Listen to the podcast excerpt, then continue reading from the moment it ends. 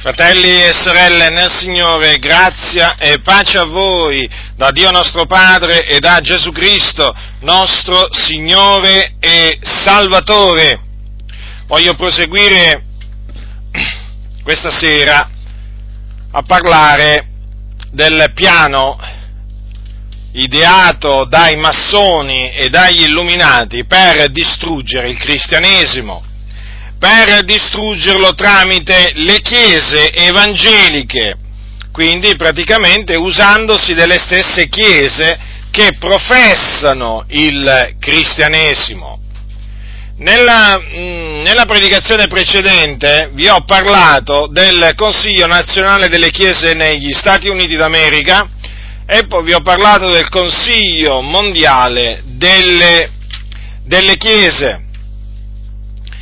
Oggi voglio parlarvi di altre organizzazioni, eh, diciamo, di una certa importanza, in particolare due, sono tre però, diciamo due sono veramente particolarmente di rilievo a livello mondiale,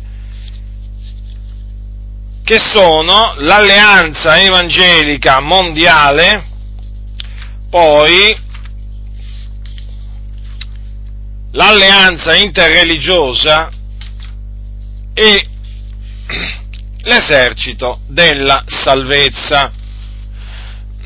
Ho preso queste, queste tre organizzazioni appunto per soffermarmi su qualche aspetto che li concerne e per trarre naturalmente eh, diciamo un monito Ora, l'Alleanza Evangelica Mondiale, chiamata in inglese World Evangelical Alliance, praticamente la sigla è WE e A, poi, quindi UEA, praticamente è, risale l'origine di questa organizzazione mondiale, eh, badate bene, al 1846. Eh, è sorta in Inghilterra e nacque come eh, Alleanza Evangelica. Nel 1951 cambiò nome in Comunione Evangelica Mondiale e nel 2002 assunse il nome di Alleanza Evangelica Mondiale. Ora dovete considerare che qui stiamo appunto parlando di una organizzazione, eh, diciamo, di portata mondiale. Considerate, considerate che eh, la UEA è una struttura globale praticamente che abbraccia 160 milioni di persone che si dicono cristiane evangeliche in ben 111 paesi del mondo. Quindi rendetevi conto un po' voi davanti a quale, a quale organizzazione ci troviamo. Eh, in Italia c'è la sezione italiana, naturalmente, l'Alleanza Evangelica Italiana, di cui il presidente attuale è Roberto Mazzeschi, che appartiene alla Chiesa Apostolica in Italia, che quest'anno, come voi sapete, eh, è, diciamo, è entrata a far parte delle denominazioni evangeliche che hanno eh, stipulato un'intesa con lo Stato, quindi che si sono andate a rifugiare all'ombra di Faraone o meglio che hanno contratto un'alleanza con gli infedeli, naturalmente gettandosi alle spalle la parola di Dio, perché a costoro della parola di Dio interessa pressoché niente la Bibbia dice non vi mettete con gli infedeli, però pare che nella Bibbia per costoro ci sia scritto mettetevi con gli infedeli. Le, questi leggono la Bibbia all'incontrario, o la leggono o la capiscono all'incontrario, le cose sono due, chiaro. Io dico che la leggono all'incontrario perché in effetti sono così chiari i comandamenti che sono scritti nella Bibbia che quando assistiamo a questo vergognoso spettacolo eh, di chiese che sfacciatamente infrangono i comandamenti di Dio, viene da dire evidentemente loro leggono al contrario. Ora, eh, l'Alleanza Evangelica Mondiale dovete sapere che ha delle origini, delle collusioni massoniche. Infatti, infatti eh, uno dei suoi fondatori, badate bene, dico uno dei suoi fondatori, ma secondo alcuni è il principale dei fondatori dell'Alleanza Evangelica Mondiale, vale a dire Thomas Chalmers, eh, che era un teologo scozzese, eh, che fu fondatore e capo della Chiesa Libera di Scozia, e badate bene, fu anche eh, padre eh, della Gap Theory, ebbene, ebbene, costui era un massone, un massone. Quindi apparteneva alla massoneria, apparteneva a, a, quell'istituzione diabolica di cui vi ho già parlato abbondantemente in eh, parecchie mie predicazioni già, che si, ehm, si propone di unire le persone di tutte le religioni, di creare una mm, religione unica mondiale. Quindi Thomas Chalmers, il principale fondatore dell'Alleanza Evangelica Mondiale, era un massone. Non solo, diciamo, c'è questa prova, ce n'è anche un'altra, che è questa. L'Alleanza Evangelica Mondiale è nata nel 1846 al quartier generale della Grande Loggia Unita d'Inghilterra, cioè presso la Freemason Hall di Londra. Per chi volesse sapere che cos'è la Freemason Hall di Londra, eh, gli faccio sapere appunto che è il quartier generale, come ho appena detto, e che è un tempio massonico, un tempio massonico dedicato a, qui, a chi quindi? Al grande architetto dell'universo, dietro il quale sappiamo si nasconde Satana o Lucifero, secondo appunto la massoneria, che è il portatore della luce massonica, della cosiddetta luce massonica. E che sia nata proprio in questa eh, nella, sede, nella, sede, centrale della Grande Loggia Unita d'Inghilterra, vi ricordo, la Grande Loggia Unita d'Inghilterra è quella che è chiamata la loggia madre di tutte le, di tutte le, di tutte le logge. E questo è confermato, questa cosa, questa cosa sul sito proprio della, dell'Alleanza Evangelica Mondiale. Eh, Considerate che, nel, questa è una, è, una, è una, cosa risaputa in ambito, in ambito protestante, eh, molto, molto, di più in ambito protestante però anglosassone, pensate che questa cosa nel 1884 fu tirata fuori dai metodisti eh, episcopaliani metodisti che vi ricordo sono sempre stati legati alla massoneria, eh, sia qua in, in, Italia che anche all'estero. In America i metodisti sono veramente fortemente collusi con la massoneria. Praticamente i, i metodisti episcopaliani ci tennero a far conoscere le chiese protestanti in Italia tramite il loro giornale che si chiamava La Fiaccola, che il legame tra evangelismo e massoneria non era fenomeno solo italiano Avete capito che cosa si premurarono a far sapere i metodisti episcopaliani, parliamo oramai più di un, più di un secolo fa? Eh? Praticamente fecero sapere che le chiese protestanti con la massoneria eh, andavano, andavano d'amore, d'amore, d'accordo eh, eh, diciamo, all'estero e quindi dovevano andare d'amore d'accordo pure in Italia. Di che cosa ci si deve scandalizzare? Come dire, ma di che cosa ci, vi dovete scandalizzare?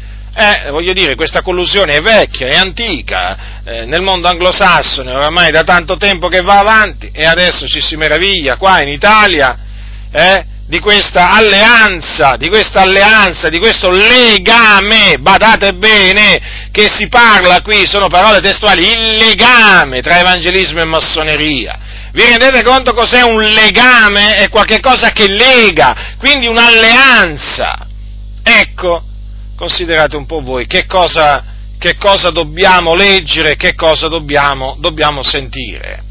E poi un altro, diciamo, un'altra prova di questa forte collusione è il fatto che eh, il, l'Alleanza Evangelica in Svizzera ha avuto come cofondatore il massone Henry Dunant, che infatti ne fu segretario dal 1852 al 1859. La nascita della, dell'Alleanza Evangelica Mondiale chiaramente è stata registrata, è stata registrata, appare su, su diversi libri e è stata descritta così una, una scena di quella, eh, della nascita di questa grande organizzazione, ascoltate su un libro, eh, su un, eh, un, libro scritto da David Howard, ascoltate che cosa, eh, che cosa c'è scritto. Il libro è The Dream That Would Not Die, cioè il, il sogno che non sarebbe morto. Ascoltate, ascoltate. La nascita e la crescita della comunione evangelica mondiale, dal 1846 al 1986. A pagina 7 di questo libro si, legge testuali parole, si leggono queste testuali parole. Fu una vista impressionante, 800 cristiani che si erano riuniti nella Freemason Hall in Great Queen Street a Londra nell'agosto 1846. Stavano in piedi per stringersi la mano e cantare la dossologia. Avevano appena votato di stabilire quella che è stata chiamata una cosa nuova nella storia della Chiesa, una precisa organizzazione per l'espressione dell'unità tra cristiani appartenenti a chiese differenti. La chiamarono l'alleanza evangelica Ora, vi ho detto prima che la Freemason Hall è il quartier generale della Grande, Loggia Unita d'Inghilterra. Se voi, se voi andate su, eh, su, YouTube, troverete per esempio c'è un video, c'è proprio un video sulla Freemason Hall di, di Londra, ma comunque la Freemason Hall di Londra è apparsa anche in molti, in molti documentari, eh, anche in documentari sulla massoneria, che trattano la massoneria in lingua italiana, ed è veramente una una, una costruzione mastodontica veramente enorme e eh, siccome che l'accesso diciamo, è permesso, no? È accessibile questa, questa, grande costruzione, vi potete rendere conto no? Di che, cosa, di, che stiamo, di che, cosa, stiamo, parlando. Naturalmente è superfluo che vi dica che chiaramente lì è un tempio massonico, quindi troverete il pentaffa massonico, trovate stelle a otto punte, insomma, è chiaro, i simboli, i simboli massonici, squadre e compasso e così via, eh, triangoli massonici e così via. Ora, ehm, questa, questa grande costruzione eh, è stata appunto, è adibita a promuovere gli ideali massonici, perché è stata dedicata agli scopi della massoneria. E quindi è chiaro che il fatto che questa, eh, questa alleanza, l'alleanza evangelica mondiale sia nata proprio nella sede, nella, nella sede della, della massoneria inglese, la sede più importante, è ovvio che ci fa comprendere che gli ideali, i propositi sono uguali. Eh sì, per forza di cose, per forza di cose. Ecco perché non ci si sorprende nel, nel constatare che questa, questa organizzazione, cioè dire l'Alleanza Evangelica Mondiale, è ecumenica, cioè si dà all'ecumenismo, ed è aperta al dialogo interreligioso. Quindi non solo si dà all'ecumenismo con la Chiesa cattolica eh, romana, con le chiese ortodosse e così via, ma si dà anche al dialogo interreligioso, per esempio, con i musulmani, per forza di cose, perché promuove gli ideali massonici. E vorrei appunto farvi notare a tale proposito che nel 2011, nel 2011 è stato presentato un documento eh, dal titolo eh, in italiano La testimonianza cristiana in un mondo multireligioso, raccomandazioni per la condotta. Queste raccomandazioni, appunto, eh, riguardano il comportamento rispettoso, attenzione eh, ai termini, al, eh, riguardano il comportamento rispettoso che devono tenere i missionari, gli evangelisti, quando, e naturalmente qualsiasi altro cristiano, quando condividono la fede cristiana. Eh? E praticamente queste linee guide sono state rilasciate dopo una serie di consultazioni che sono durate cinque anni tra il Consiglio Mondiale delle Chiese, naturalmente creato, eh, creato col beneplacito dei massoni e degli illuminati, eh, vi, vi, ricordo ha avuto eh, ha avuto diciamo, degli esponenti di spicco sin dall'inizio, massoni, il Consiglio Mondiale delle Chiese, il Consiglio Pontificio per il Dialogo Interreligioso della Chiesa Cattolica Romana e poi l'Alleanza Evangelica Mondiale. È così. e praticamente questo documento eh, mostra eh, che cosa? Cioè, o meglio, invita, invita eh, diciamo, i cristiani, i cristiani a costruire la fiducia e la cooperazione tra persone di tutte le religioni.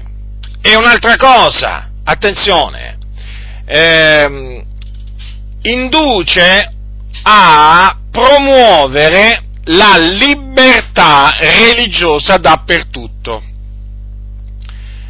Eh, quindi vedete, non solo, poi c'è un altro aspetto, e in questo documento i cristiani vengono invitati a eh, evitare di rappresentare erroneamente le credenze degli altri. Ora, nel mm, diciamo, per eh, eh, diciamo, tradurre nella pratica, tradurre nella pratica che cosa, che cosa vuole dire eh, che, cosa, che, cosa, vuole dire questo documento, che cosa si propone di, di, fare questo documento, ecco perché appunto ho voluto parlarvi dell'Alleanza Evangelica Mondiale, questo documento si propone praticamente di mettere il bavaglio ai cristiani e ai ministri dell'Evangelo. Perché?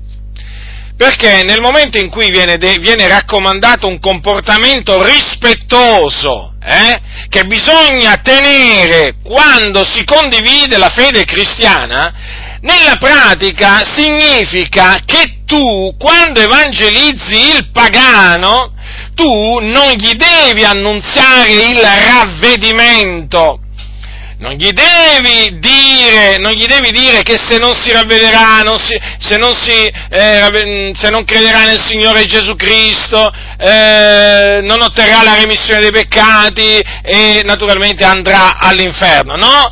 Perché questo modo di parlare è un modo di parlare irrispettoso. Non gli devi parlare dell'inferno perché sennò lo spaventi e che fai? Vai a spaventare il peccatore, ma il peccatore non si deve spaventare. Il peccatore tu lo devi trattare con rispetto. Che cosa significa dal punto di vista massonico? Che devi rispettare le sue idee, devi rispettare la sua libertà e quindi quindi bada bene a comportarti con rispetto, non ti permettere di annunziargli il ravvedimento, la conversione, il giudizio a venire, no, perché questa è una forma irrispettosa di parlare nei confronti, e poi senza amore, superfluo che ve lo dica, eh? mm, nei confronti di queste persone. Ecco che cosa si propone questo diabolico documento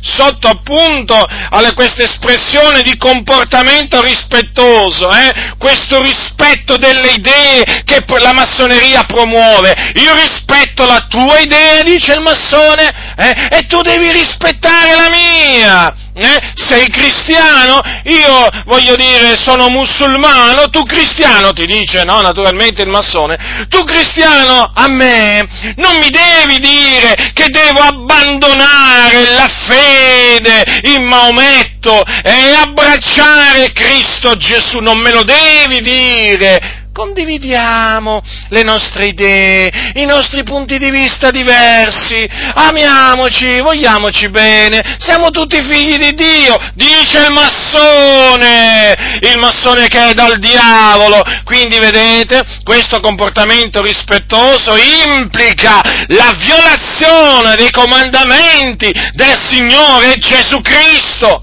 Perché è ovvio, fratelli del Signore, nel momento in cui bisogna promuovere la, la, diciamo, il rispetto, eh, il rispetto delle idee degli altri vuol dire che bisogna rispettare le idee perverse, le, le, le, le dottrine false e quindi, e quindi, tu non puoi andare dai peccatori che professano dottrine false eh, e dirgli appunto ravvedetevi, convertitevi, credete nel Signore Gesù, altrimenti perirete nelle fiamme dell'inferno, no, perché questo è reputato un comportamento irrispettoso da maleducati, insomma, eh, sapete no, che oggi viene proclamata questa, questa parola educazione prima di tutto, educazione, rispetto ci vuole. Oh, ma li, li, quando li sentite parlare a questi sembrano veramente quelli del mondo, eppure si dicono evangelici.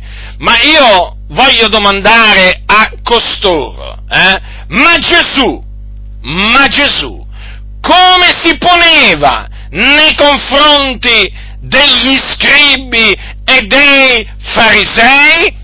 che, diciamo, per usare un'espressione molto in voga oggi, avevano idee, idee diverse dalle sue, come si è comportato perché le linee guide noi le troviamo nella Bibbia e certamente non in questo documento diabolico, eh, sottoscritto persino dall'Alleanza Evangelica Mondiale. Gesù nei confronti degli scribi e farisei, sapete come si è rivolto agli scribi e farisei che avevano idee diverse dalle sue? Mm? Sapete quali erano queste idee? Gli scribi e farisei avevano con la loro tradizione annullato la parola di Dio.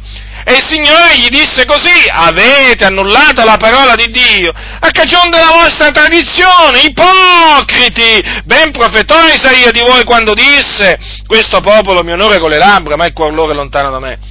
Ma invano mi rendono il loro culto, insegnando dottrine che sono precetti d'uomini Ecco il comportamento di Gesù Cristo, il figlio di Dio, nei confronti di coloro che avevano disprezzato la parola di Dio, che l'annullavano con la loro tradizione. Eh? Questo è il comportamento da tenere. Oggi questo comportamento è definito sgarbato, maleducato.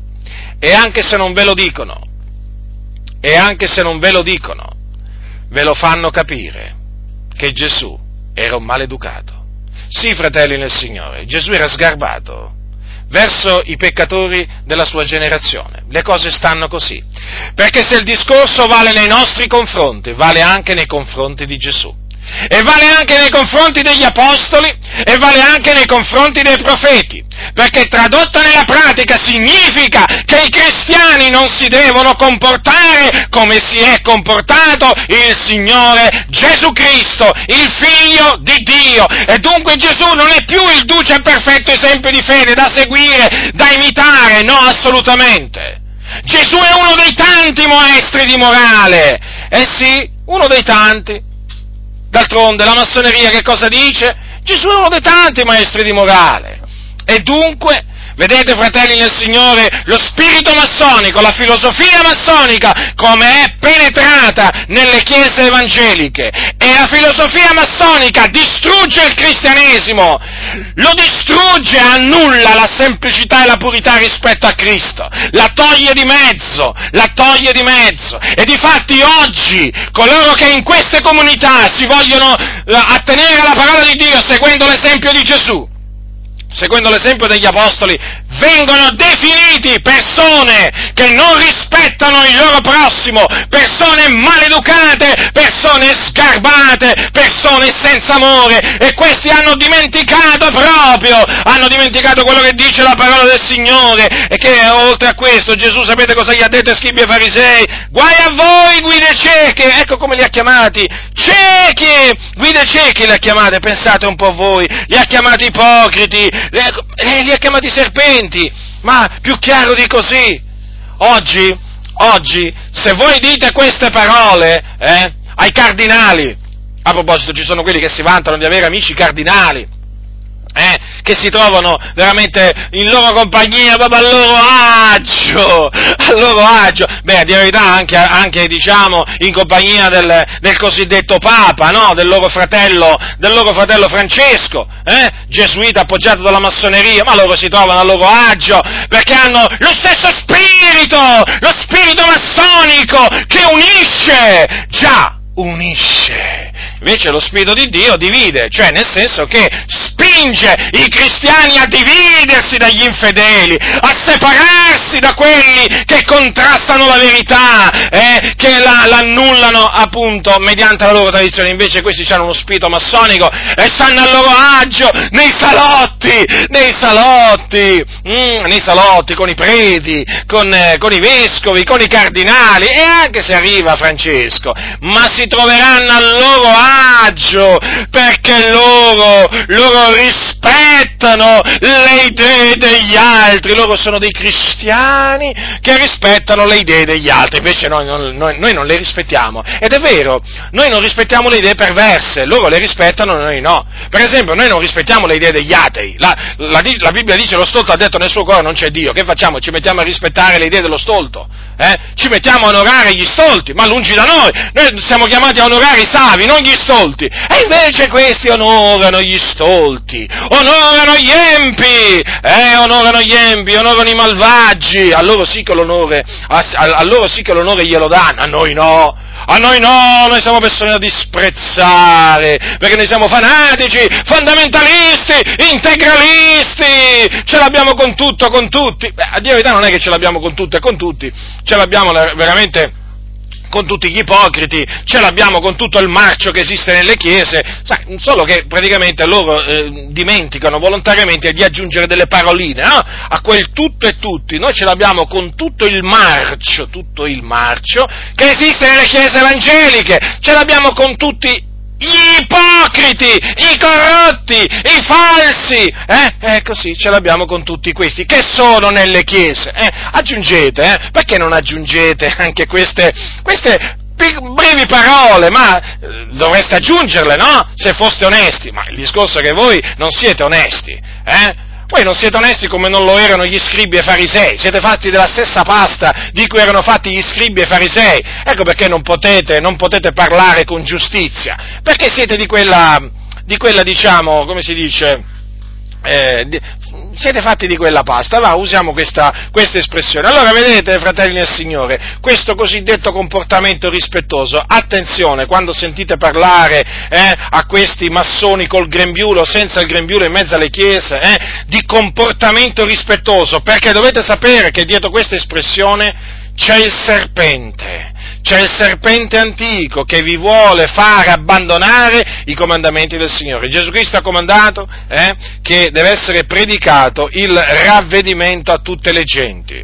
È un comandamento del Signore, quindi il ravvedimento va predicato, bisogna predicare ai pagani, a quelli che non conoscono Dio, il ravvedimento dalle opere morte e quindi bisogna dirgli ravvedetevi e convertitevi dai vostri peccati, in particolare particolare, in particolare ai cattolici romani, agli idolatri, eh, cattolici romani, bisogna dirgli ravvedete anche a loro, ravvedetevi e convertitevi dai vostri peccati, dagli idoli muti, all'Iddio vivente e vero, e uscite dalla Chiesa Cattolica Romana. Questo il Signore vuole, questo il Signore ha ordinato, il Signore della gloria, il Signore della gloria. Così è scritto che il Cristo soffrirebbe e risusciterebbe dai morti il terzo giorno e che nel suo nome si predicherebbe ravvedimento e remissione dei peccati a tutte le genti, cominciando da Gerusalemme. Queste sono parole che ha pronunziato Gesù prima di essere assunto in cielo.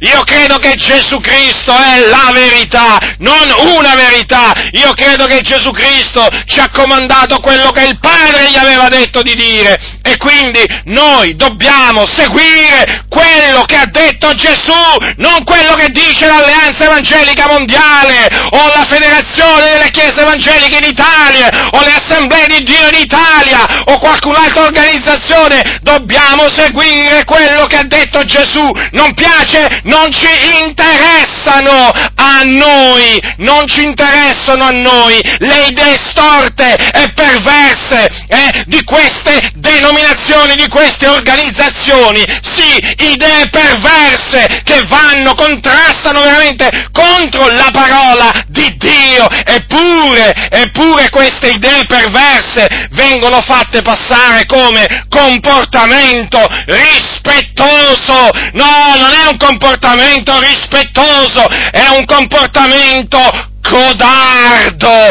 perché dietro questo cosiddetto rispetto c'è la codardia, c'è la codardia, questi sono dei codardi, perché rifiutano di ubbidire ai comandamenti del Signore dei Signori e del Re dei Re, perché non vogliono essere perseguitati a motivo della croce del Signore nostro Gesù Cristo. Ecco perché appunto loro parlano in questa maniera e agiscono in questa maniera. Ed è giunta l'ora che costoro siano svergognati, è giunta l'ora che gli si tolga questa maschera che ci hanno addosso, che si mettono addosso quando vanno al locale di culto. È giunta l'ora veramente che gli sia tolta questa maschera eh, molti sono caduti vittima di questi veramente impostori che si presentano come persone educate, rispettose, garbate, ma badate bene, la Bibbia dice quando parla con voce graziosa, non te ne fidare, perché ha sette abominazioni in cuore. E sapete quando tirano fuori queste abominazioni? Quando devono parlare di noi. Allora tirano, loro, tirano, fuori le loro sette abominazioni che hanno in cuore. E allora li sentite parlare contro la verità, li sentite parlare contro la giustizia e la santità di Dio. Ecco dove si nascondono le abominazioni, nel cuore degli empi, massoni! E quindi, fratelli nel Signore, bisogna parlare, suonare la tromba, salire sui tetti, eh? Metaforicamente parlando, naturalmente, ovvio, eh? per far sentire la, la tromba nella, nelle, nelle, chiese e poi vedrete, e poi vedrete come si manifestano i massoni! Ah, come si manifestano! Sono quelli che hanno il comportamento rispettoso, che dicono noi siamo tolleranti, eh? Sì, sono tolleranti fino a che non li confuti quando li cominci a confutare diventano intolleranti, peggio del papato nel Medioevo, eh? se, se, se, veramente fossi vicino a loro e ci avessero una scimitara in mano ti taglierebbero la testa subito, ma subito te la taglierebbero, non ti farebbero nemmeno un processo, te la tagliano subito e così la fanno finita con noi, con questi fondamentalisti, perché chi è il pericolo oggi nelle chiese? Chi è il pericolo? Sono i fondamentalisti.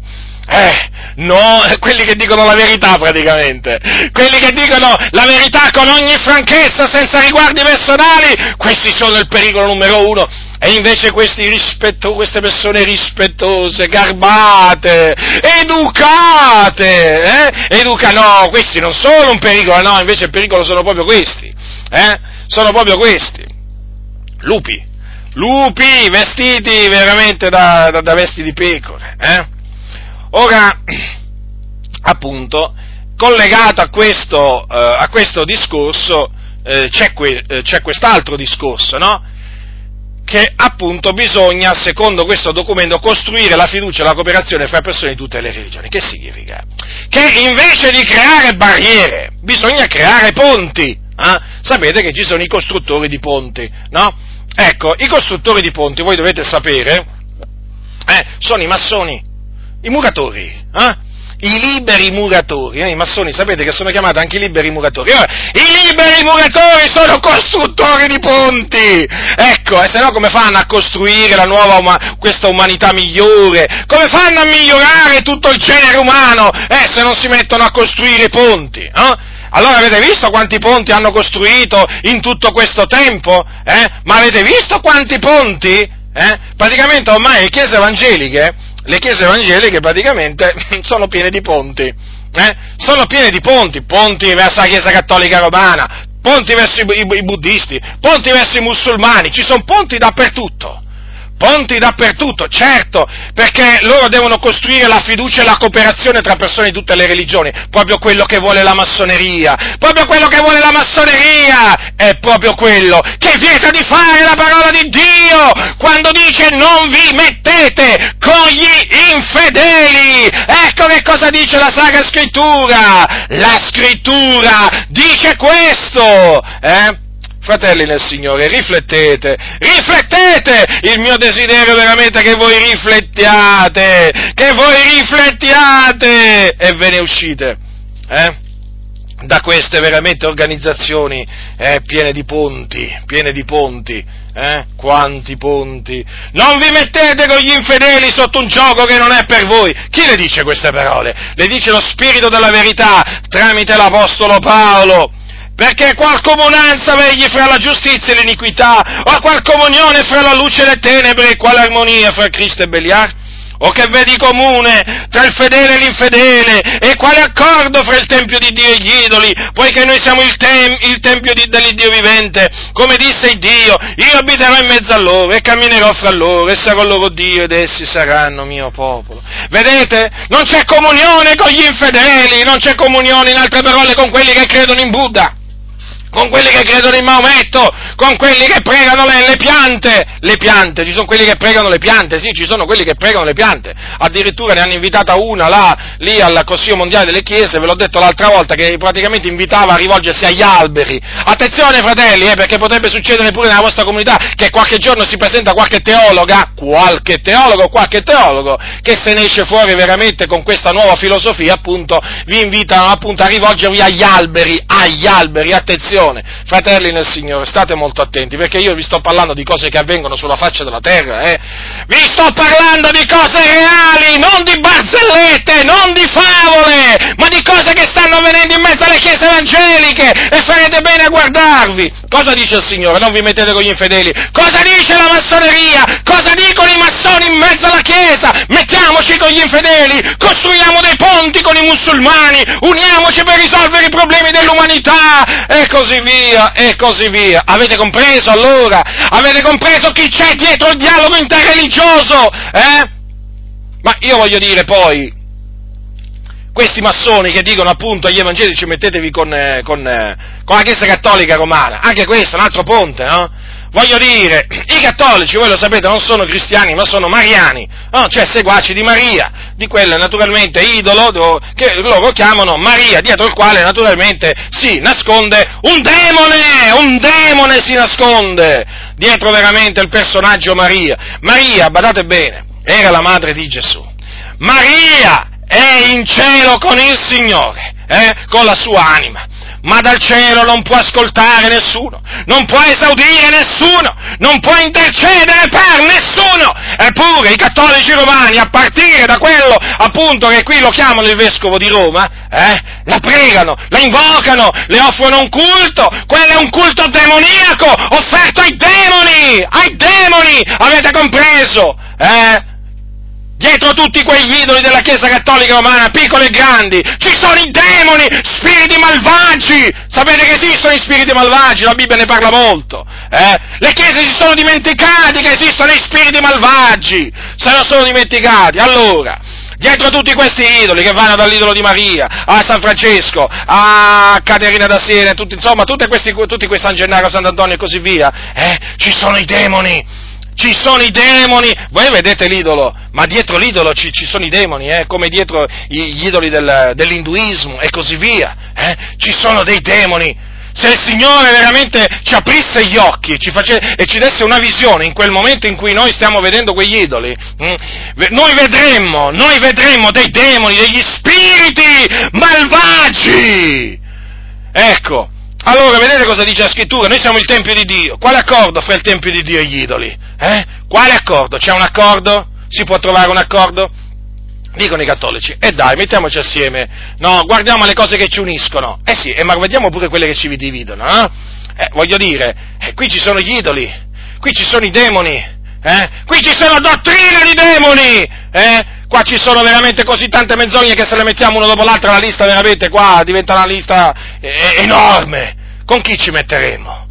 Con chi ci metteremo? Noi che siamo il Tempio dell'Iddio vivente, nel quale dimora veramente lo Spirito di Dio, lo Spirito della verità. Con chi ci metteremo? Eh? Con quelli che nel cuore hanno gli idoli di Maria, di San Francesco e di Sant'Antonio e di San Gennaro. Che comunione c'è? Che accordo c'è tra uno che prega il Dio nel nome di Gesù e uno che recita l'Ave Maria? Ma me lo volete spiegare? Spaccate questi ponti che veramente hanno creato i massoni nelle chiese protestanti, spaccateli, veramente riduceteli in frantumi e uscitevene da queste organizzazioni massonizzate. E ora veramente, e ora veramente che il popolo di Dio sappia queste cose, eh, che le senta con franchezza, eh, è venuta l'ora, è giunta l'ora. Questi qua vogliono appunto veramente creare la cooperazione fra persone di tutte le religioni e l'hanno creata, e l'hanno creata. Rick Warren, Rick Warren, quel predicatore battista americano che fa parte del CFR e quindi di un'organizzazione che fa parte degli Illuminati, eh, che cosa sta facendo? Che cosa sta facendo se non promuovere la cooperazione, la collaborazione tra persone di tutte le religioni? Eh? Proprio uno degli ideali, veramente uno degli obiettivi della massoneria e quindi, fratelli del Signore, vedete, da questo si capisce. Cioè, proprio veramente che non c'è lo spirito della verità in queste organizzazioni. E se c'è, è soffocato e contrastato. Perché? Perché prevale l'errore, prevale la ribellione, prevale veramente ciò che è in abominio a Dio. E poi un'altra cosa, vedete che qui in questo documento appunto viene promossa la libertà religiosa dappertutto. Vedete? Eh sì, eh sì, eh sì, eh sì. E questo è un punto importante, fratelli del Signore, la cosiddetta libertà religiosa, no? per la quale oramai tante chiese, tante organizzazioni evangeliche combattono, non solo in Italia, ma anche fuori dall'Italia. Eh? Quando appunto sentono dire che una minoranza evangelica o una minoranza cristiana, come la chiamano loro, viene discriminata in una certa nazione, perché magari non gli danno quel permesso, eh? e così via, o perché non gli danno quel riconoscimento particolare, o perché non gli concedono l'intesa, e così via. Ecco che subito si mobilita l'alleanza evangelica mondiale, eh? si mobilita il Consiglio mondiale delle Chiese, si mobilitano i massoni, eh? si mobilitano i massoni, i quali veramente davanti a loro hanno sempre questo. Uno naturalmente è uno praticamente dei lati del triangolo massonico, libertà. No? Poi gli altri due sono ehm, uguaglianza e fratellanza. Allora loro chiaramente sono per la libertà religiosa i massoni. Ognuno è libero. Il Dio ha dotato l'uomo del libero arbitrio, quindi l'uomo è libero di credere quello che vuole, di, cre- di, fare, quello che, di fare quello che vuole. E quindi nessuno ha il diritto, eh, nessun gruppo ecclesiastico eh, ha il diritto di soverchiare un altro gruppo ecclesiastico, di imporsi sopra quell'altro, di creare discriminazione e così via, e così via, e così via. Eh. Lo Stato deve concedere pari diritti eh, a tutte le confessioni religiose. Quindi facciamo l'esempio, qui in Italia, no? C'è la Chiesa Cattolica Romana, allora chiaramente eh, l'Alleanza Evangelica in Italia e poi la Federazione di Chiese Evangeliche in Italia, anche quella collusa con la massoneria sin dall'inizio, eh? che cosa naturalmente si propongono? Eh? Praticamente loro combattono per la libertà religiosa, naturalmente anche le ADI, eh? le Assemblee di Dio in Italia, quelle non mancano, eh? loro però, loro, sapete, le Assemblee di Dio in Italia si muovono però in una maniera un po' diversa no? da, da, da quanto fanno da, da, da, quanto fanno eh, la Federazione delle Chiese Evangeliche in Italia e l'Alleanza Evangelica Mondiale, loro, loro si muovono, eh, si, abbiamo, abbiamo, abbiamo, compreso come si muovono, no? Si muovono con molta discrezione, con molta eleganza, qualcuno direbbe, capito? Infatti abbiamo visto con quale eleganza si sono mossi nel dopoguerra per la libertà religiosa, praticamente hanno, hanno, hanno, messo, hanno messo, sotto sopra il mondo, praticamente, no? Tramite la massoneria. Si sono rivolti ai massoni d'oltreoceano, eh, i quali sono arrivati arrivati veramente qua, eh, come se sono arrivati, sono arrivati, sì, sono arrivati Frank e Bruno Gigliotti, Cialfama e poi altri, eh, e naturalmente chiamati dall'Assemblea di Dio che hanno fatto pressione, pressione, hanno fatto pressione, questo disse Roberto Branco in un articolo, eh, sul Comitato per la Libertà Religiosa in Italia, perché voi sapete che a quel tempo praticamente le chiese evangeliche erano discriminate, stiamo parlando del dopoguerra, eh, fratelli del Signore quindi prima che la, la Buffarini fosse, fosse diciamo, annullata la, la circolare Buffarini Guidi. E quindi praticamente si sono mossi pure loro per la libertà religiosa, mica solo i valdesi, mica solo i battisti. Eh no, no, no, pure le assemblee di Dio in Italia ma con il loro Henry Ness, con il loro Henry Ness, pastore dell'Assemblea di Dio in Italia, che appunto rappresentante dell'Assemblea di Dio in Italia, eh, dietro cui c'era la CIA, dietro cui c'era la massoneria, anche dietro Henry Ness, dove, dove, dove andò a finire Henry Ness? Al Vaticano. Al Vaticano andò a incontrare Pio XII, con eleganza, con discrezione, ma certo con rispetto, un comportamento veramente molto rispettoso, quello di Henry Ness, è andato a trovare Pio XII. Certamente non è andato a evangelizzarlo, hm? è andato a implorarlo. Sua santità, gli avrà detto. ma noi siamo perseguitati, ma noi siamo cristiani. Vi faccio un sunto, praticamente, no? È ovvio. Cosa è andato a fare là nel 47? Cosa è andato a fare Ines che veniva in Europa, faceva i suoi viaggi in Europa per combattere per la libertà religiosa, per far avere ai pentecostali la libertà religiosa in Italia? È andato a implorare Pio XII, eh? il cosiddetto Papa, è andato a implorarlo affinché veramente, insomma, finisse di perseguitare i pentecostali, perché insomma anche loro hanno diritto di offrire il loro culto a Dio nella pace. Eh, che, che, che cosa sono queste persecuzioni? Mm? E si sono alleati col Vaticano praticamente contro il comunismo, grande pericolo allora sia per i protestanti che per la Chiesa Cattolica Romana, quindi che hanno pensato, che hanno pensato appunto di unirsi al Vaticano. Naturalmente questo eh, non è stato mai, mai, registrato praticamente nei libri dell'Assemblea di Dio in Italia, ma nella maniera più assoluta. Ma no! E perché bisognava far sapere una cosa del genere? Eh? Quindi vedete come si muovono le, queste, queste storie, eh? Questa è storia, queste non sono le favolette che racconta, che racconta Francesco Toppi, eh? O che ha raccontato Roberto Bracca al suo tempo, o Gorietti, eh? Mm. O Gorietti. No, queste non sono favolette. Questa non è frutto della mia immaginazione, questa è storia. La storia negata, la storia nascosta, la storia segreta. Eh sì, eh sì. Henry eh? Quindi, dietro cui c'era la CIA e la massoneria, andò a stipulare un accordo con Pio XII. Non solo, Henry incontrò anche dei potenti cardinali di quel tempo. Questa era l'opera cristiana, così veniva definita, di Henry Ness, eh, che lui compiva a favore delle neonate, delle neonate assemblee di Dio in Italia. Mm? Avete visto come si muove per la libertà religiosa? Eh?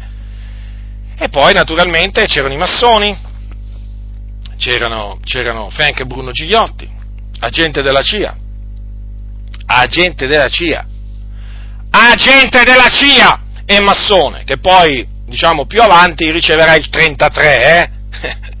Dopo alcuni decenni, eh, come premio, il Supremo Consiglio americano della massoneria gli darà il 33 grado, cioè rendetevi conto un po' voi, le Adi, con chi si sono messe, con Frank Bruno Gigliotti, che era dietro persino la strage di Portella della Ginestra, perché dietro la, eh, la strage di Portella della Ginestra, che avvenne nel 47, c'erano i servizi segreti americani, che si usarono della banda della banda del, Salvatore Giuliano, eh, un bandito eh, diciamo siciliano, per contrastare l'avanzata del comunismo, perché il comunismo in quei primi anni del dopoguerra diciamo, stava facendo veramente molto, molti proseliti, va, e stava conquistando molti. E allora praticamente la CIA, avendo paura che il comunismo potesse prendere il potere in Italia, allora si mise a contrastarlo con la violenza.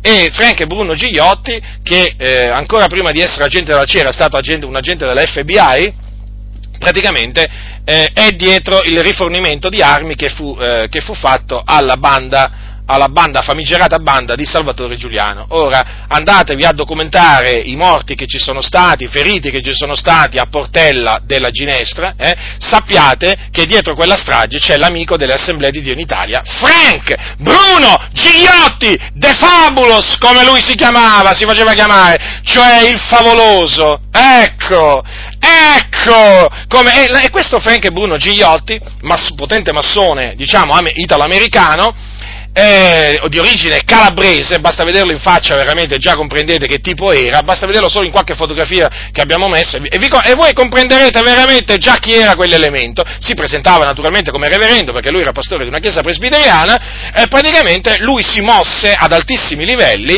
per, diciamo, far avere, cioè per far uscire le Adi, le, alibi, le chiese pentecostali dalla persecuzione. Incontrò veramente il capo del governo di allora, incontrò ministri ehm, e poi naturalmente si mosse, si mosse tramite, tramite altri, altri, canali. Insomma, era un po' dappertutto Frank Bruno Gigliotti. Io lo paragono, diciamo, eh, diciamo, per, affinché voi comprendiate, comprendiate un po', diciamo, a un, mh, mm, veramente, a un capo, no? A un capo massone di quel tempo, eh? Un capo massone di quel tempo con molte conoscenze, con molta, eh, molta spavalderia, estremamente arrogante, sicuro di sé. D'altronde era un agente della CIA, questo proprio era veramente, questo veramente aveva contatti ad alto livello con, eh, con, eh, con il governo americano. Non solo, era anche amico di mafiosi. È appunto, è appunto storia anche questa. Lui praticamente, Frank Bruno Gigliotti, questo cosiddetto reverendo di un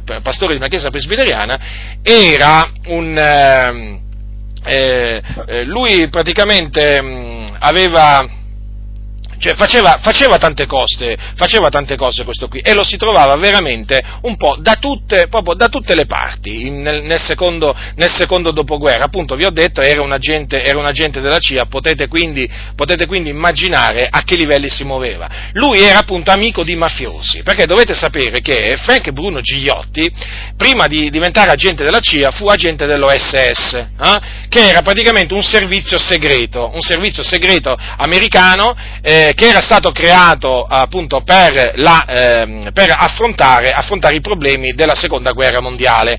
E uno dei problemi che dovette affrontare questo, ehm, questo ufficio che era chiamato OSS fu quello della, della, preparazione dello sbarco degli americani in Sicilia. E Frank e Bruno Gigliotti assieme ad altri agenti dell'OSS preparò lo sbarco degli americani, degli anglosassoni in, in Sicilia tramite i capi della mafia perché dovete sapere dire che il governo americano, il governo americano per mh, portare a compimento con successo lo sbarco degli anglosassoni in Sicilia si, era, si, era, eh, si decise di allearsi con la mafia siciliana questa è storia.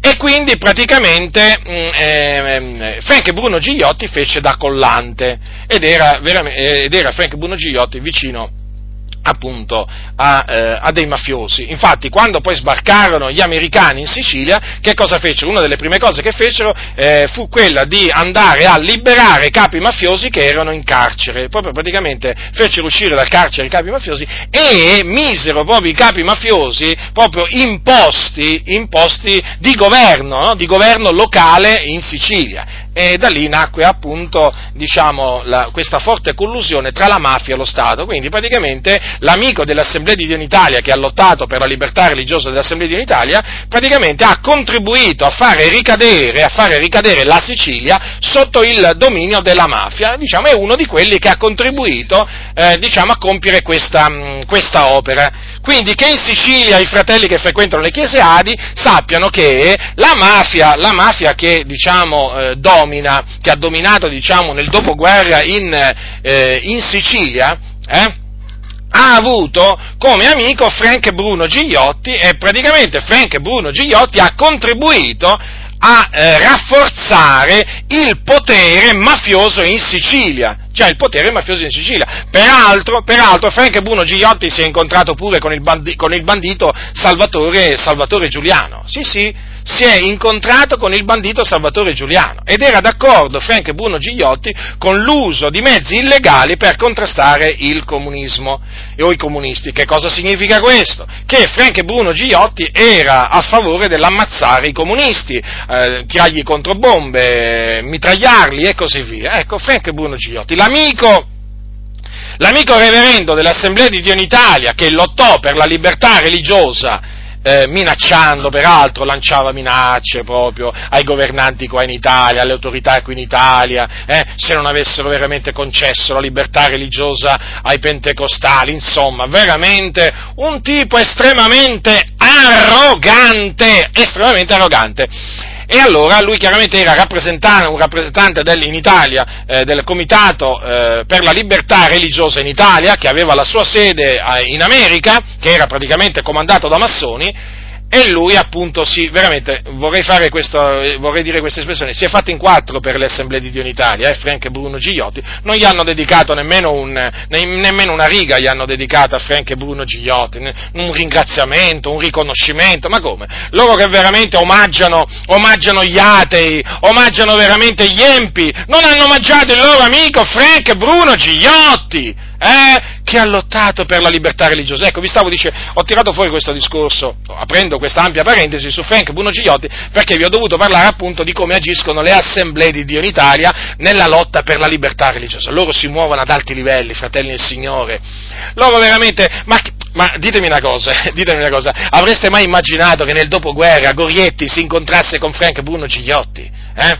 O Roberto Bracco? Eh? O che il Consiglio generale delle Chiese dell'Assemblea di Dio in Italia fosse colluso con dei massoni! Charles Fama, anche lui un massone, un potente massone, eh, di alto grado, con Frank Bruno Gigliotti! E perché? E perché appunto si allearono con loro? Perché questi massoni combattevano per la libertà religiosa, che è una delle battaglie principi che combatte la massoneria da quando è nata, la libertà religiosa in Italia e naturalmente anche, anche nel, anche nel mondo. Eh già, eh già, proprio così, proprio così. E naturalmente cosa è successo? È chiaro che questi massoni, potenti massoni italo-americani, eh, perché anche Charles Fama era di origine italiana, eh, lui era siciliano per a differenza di, di Gigliotti che era calabre, di origine calabrese, eh, praticamente hanno cominciato a muovere in Italia i massoni di allora, eh, e quando naturalmente si parla di massoni si parla di persone ai vertici, ai vertici. Cosa significa? Cosa significa praticamente? Eh, ve lo spiego in questa maniera, brevemente, che hanno cominciato a, mm, a muovere i massoni che erano in Parlamento, hm? che ce n'erano decine e decine. Eh? I massoni che erano in Parlamento, sì, sì, sì, perché affinché magari qualcuno non cadesse vittima delle ciance che girano, guardate che Mussolini mica aveva distrutto la massoneria, la massoneria nel dopoguerra era viva e vegeta, vive vegeta! E naturalmente riuscì Frank e Bruno Gigliotti a farla rivivere. E quindi praticamente Frank e Bruno Gigliotti e Charles Fama cominciarono a mobilitare la massoneria in Italia. Quindi cominciarono a mobilitare senatori, deputati, praticamente i potenti, i potenti, Ecco in che maniera si, si, muovono le assemblee di Dio in Italia. Quindi non pensate, perché chiaramente le scene più eclatanti voi le vedete fare, i movimenti più eclatanti voi li vedrete sempre fare di più all'Alleanza Evangelica Mondiale, all'Alleanza Evangelica Italiana, alla Federazione Chiesa Evangelica Italia. Beh, questi proprio sono, sono molto sfacciati, no? Sono molto sfacciati. Ma non pensate che le assemblee di unità siano da meno! No, fanno ancora, fanno ancora dei passi ancora veramente più arditi! Basta, basta vedere che cosa hanno fatto per, per uscire dalla persecuzione. Eh? E poi si sono alleati con la potente massoneria di quel tempo, con il Vaticano, con il Vaticano, han, hanno mandato un loro rappresentante praticamente a parlare con Pio XII, stiamo parlando del 47 qua, cioè vi rendete conto, immaginate adesso, Attenzione, fratelli del Signore, non pensate che questi siano veramente, perché sapete, avevano la fama di essere i migliori, i migliori. Beh, certo, dopo quel migliore si può mettere in effetti eh, qualche bel sostantivo, eh? qualche bel sostantivo veramente, che proprio gli si addice proprio. Ma Dio volendo poi, diciamo, tratterò ancora questo argomento. Allora, libertà religiosa libertà religiosa. Quindi, quando una minoranza religiosa è attaccata dallo Stato, colluso con un, magari con la Chiesa Cattolica Romana, va, come qui in Italia, ecco che allora, ecco che allora l'Alleanza Evangelica Mondiale si mobilita. Si mobilita perché, eh, perché chiaramente lì c'è dietro la massoneria. Hm? si mobilita il Consiglio Mondiale delle Chiese, si, si, mobilita la Federazione delle Chiese Evangeliche in Italia, perché anche lì ci sono massoni, è ovvio, no? E quindi si mobilitano per, eh, diciamo, per, combattere per la libertà religiosa, perché loro ritengono che ognuno eh, abbia gli stessi diritti e quindi non è ammissibile che le chiese evangeliche siano perseguitate. Questo vogliono dire. E in nome di questa libertà religiosa che cosa si sono messe a fare queste organizzazioni evangeliche, quindi le chiese evangeliche che ne fanno parte? Si sono messi, diciamo, a, ehm, ad aiutare ad aiutare quelli che diffondono le false, le false dottrine. Ve lo spiego in questa maniera, con degli esempi pratici. Ora, ehm, eh, le chiese evangeliche che qui in Italia combattono per la libertà religiosa, che cosa stanno facendo? Stanno facendo di tutto per far avere, per esempio, l'intesa con lo Stato ai testimoni di Geova. Avete capito quindi? Vi faccio solo un esempio, eh? È chiaro, questo cosa significa? Che il principio della libertà religiosa vale per tutti, vale per gli evangelici, ma vale anche per i musulmani, vale anche per i testimoni di Geova e così via. Quindi le chiese evangeliche che si fanno coinvolgere nella lotta per la libertà religiosa non fanno altro che, diciamo, ehm, promuovere una causa sbagliata, promuovere dottrine di demoni, cioè non fanno altro che aiutare, aiutare il diavolo, va, usiamo questa espressione, è come se si alleassero con il diavolo per aiutarlo a diffondere le sue menzogne. Mm? Beh, nella pratica, fratelli nel Signore, è questo che sta avvenendo. È questo che sta avvenendo.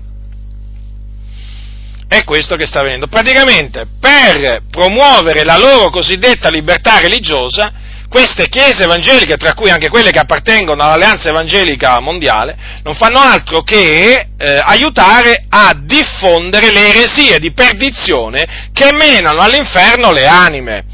Ecco perché questa cosiddetta eh, guerra, lotta a favore della libertà religiosa è una guerra che la Chiesa deve aborrire, perché la Chiesa non deve assolutamente ambire ad ottenere la libertà religiosa dallo Stato. Nel senso, se c'è, allora la Chiesa ne gode, se non c'è, la Chiesa soffre.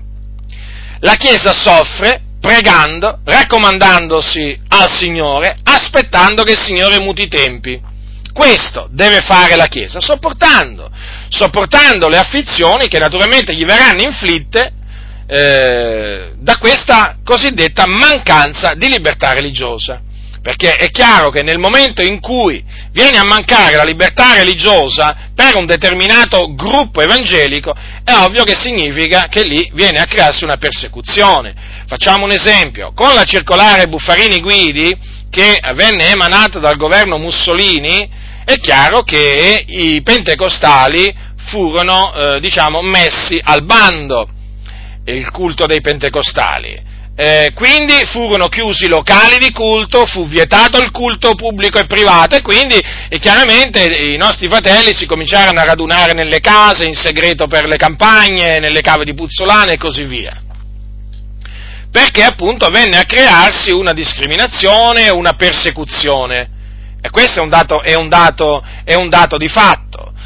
È un dato di fatto. Quindi, nel caso subentra una persecuzione, nel caso subentra una persecuzione, cosa deve fare la Chiesa? Deve fare quello che ha sempre fatto, sopportare con pazienza le afflizioni, raccomandarsi al Signore, pregare il Signore affinché appunto il Signore la liberi dagli uomini malvagi e molesti, affinché il Signore naturalmente li protegga, li sostenga.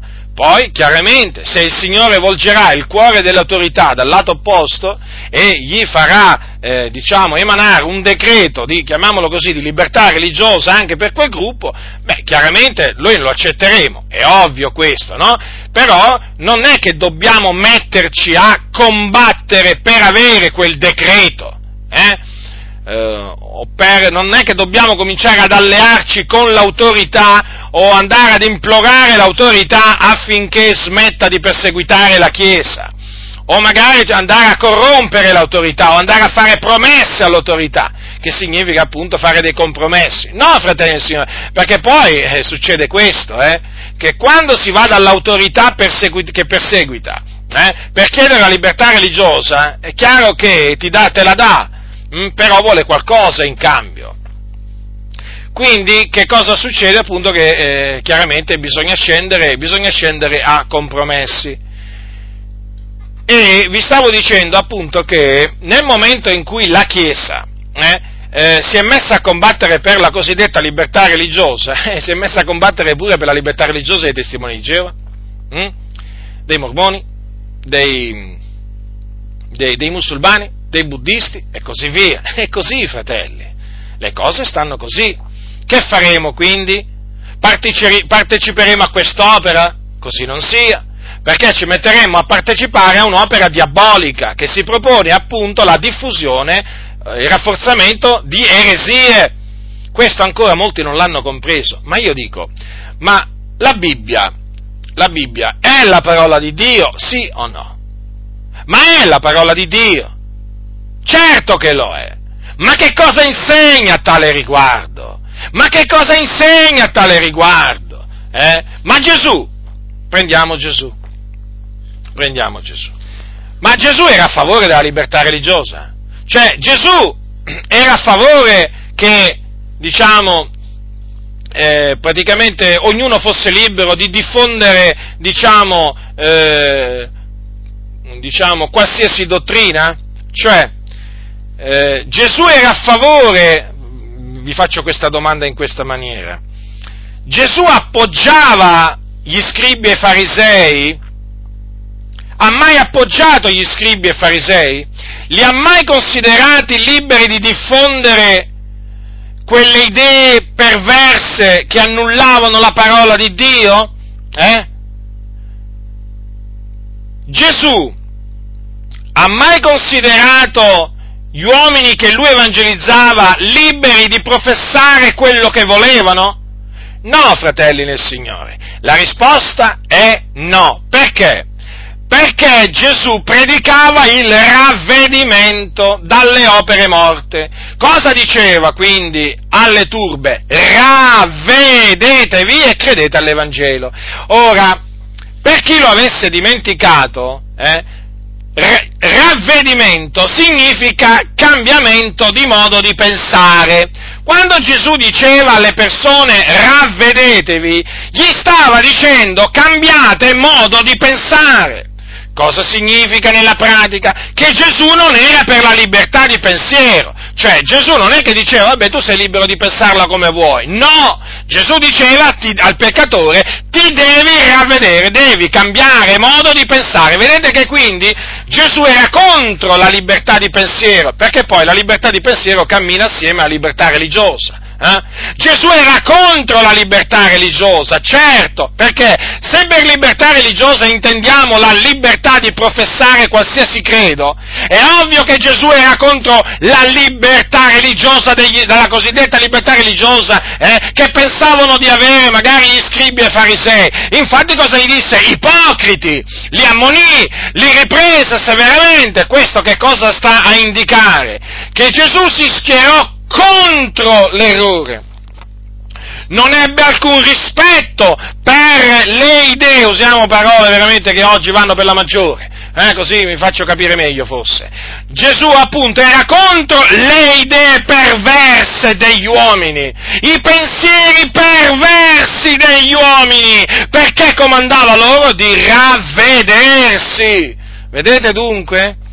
E poi, a Gesù venne negata la libertà religiosa? Eh? Ma certo che venne negata la libertà religiosa, infatti fu perseguitato, fu discriminato, fu offeso a motivo del suo messaggio. Ora, chi furono gli artefici di questa persecuzione? Furono i religiosi del tempo, quelli che detenevano il potere religioso. Eh? E quindi chiaramente che si radunavano nel, nel, nel Sinedrio, quindi furono in, in particolare gli scribi e i farisei. Allora ci fu una discriminazione religiosa nei confronti di Gesù? Certo. Che cosa fece Gesù? Eh? Andò, mandò qualcuno eh? dalle autorità religiose di quel tempo affinché cessassero di perseguitarlo, di discriminarlo, eh? Si alleò, cioè scese a compromesso con le autorità di quel tempo, gli disse mettiamoci d'accordo, fatemi evangelizzare, io lascio in pace voi e voi lasciate in pace me, ma insomma qui ognuno è libero di professare quello che crede. Fece così Gesù, fece così Gesù, è questa la domanda che oggi la Chiesa si deve porre. No, Gesù ubbidì all'Iddio e Padre suo, predicando, continuando a predicare il ravvedimento e l'Evangelo cielo ai peccatori, continuò a insegnare ai suoi discepoli la sana dottrina, in mezzo alle persecuzioni, in mezzo alle discriminazioni, eh, ah, tentarono di ucciderlo, quante volte? Diverse volte, ma Dio lo liberò. Vedete qual è il comportamento che deve tenere un cristiano? Eh? In mezzo alla persecuzione. Invece cosa fanno quelli appunto che promuovono gli ideali massonici e che sono in mezzo a queste organizzazioni evangeliche? Appena scoppia una persecuzione contro la Chiesa, si scandalizzano e cominciano a dire dobbiamo fare una, petiz- una petizione al Parlamento, cominciano a dire aspetta che prendo il telefono, che telefono all'onorevole Tizio Caio Sempronio o telefono al Gran Maestro. Chiaramente, no? C'è anche chi si può permettere di chiamare al telefono il Gran Maestro, eh? Di qualche obbedienza massonica, eh? O magari qualche maestro venerabile, venerabile, magari di una loggia segreta, eh? Sapete che esistono le logge segrete, no?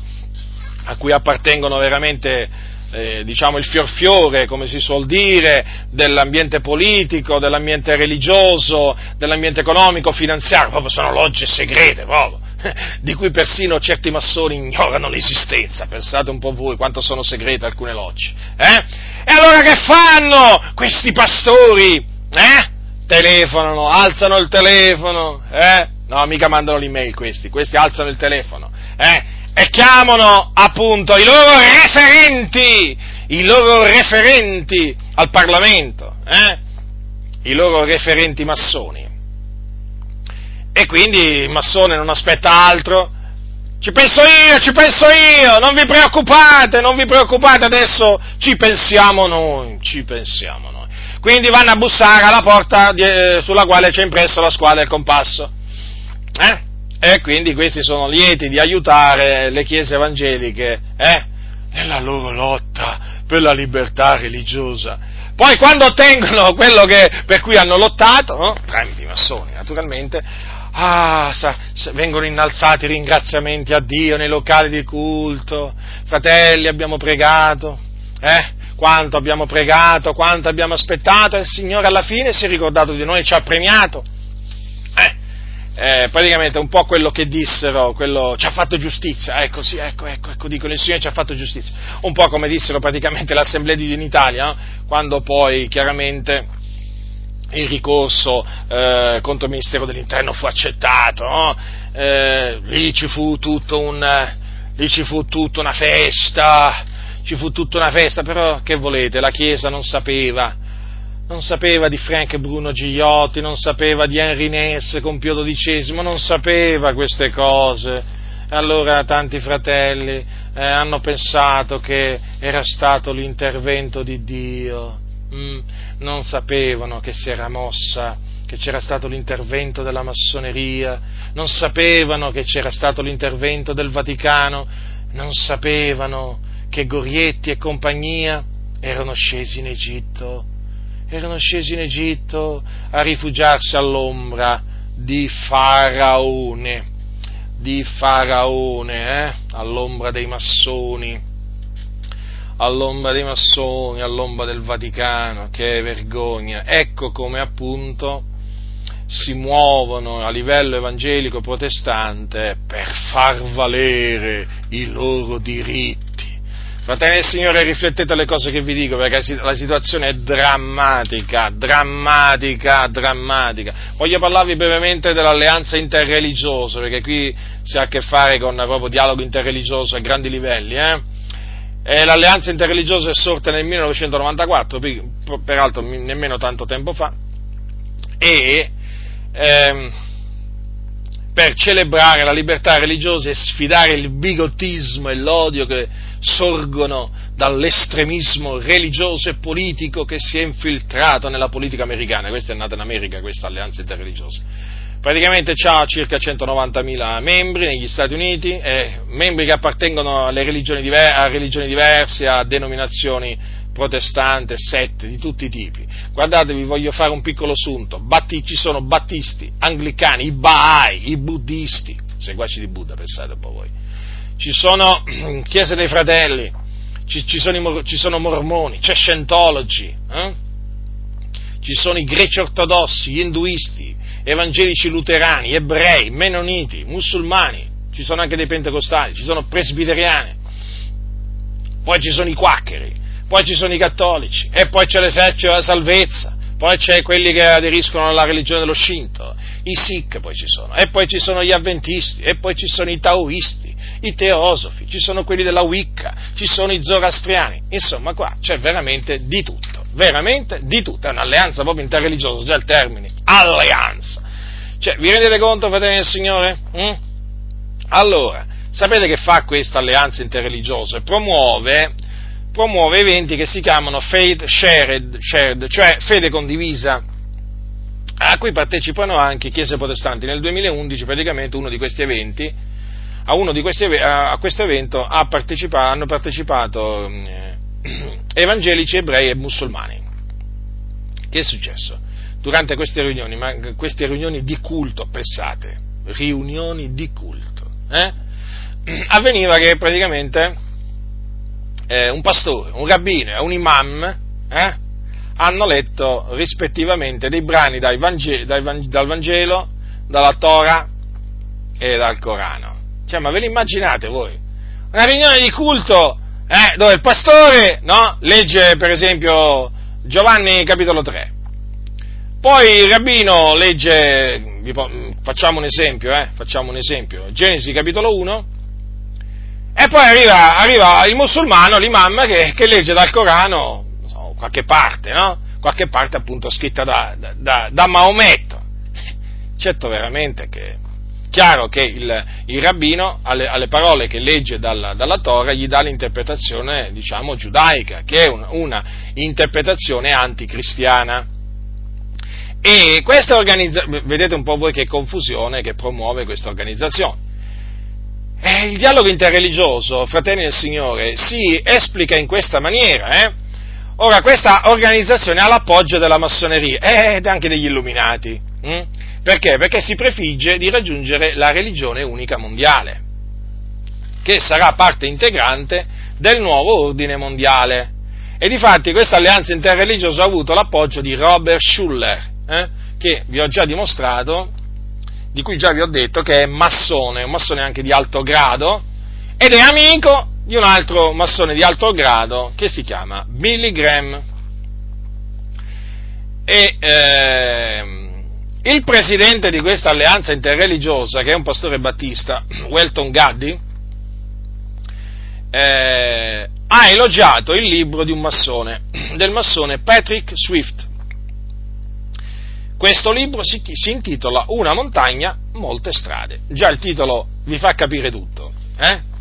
Sapete che ha detto questo pastore Battista, elogiando, elogiando il libro di questo, di questo massone? Eh?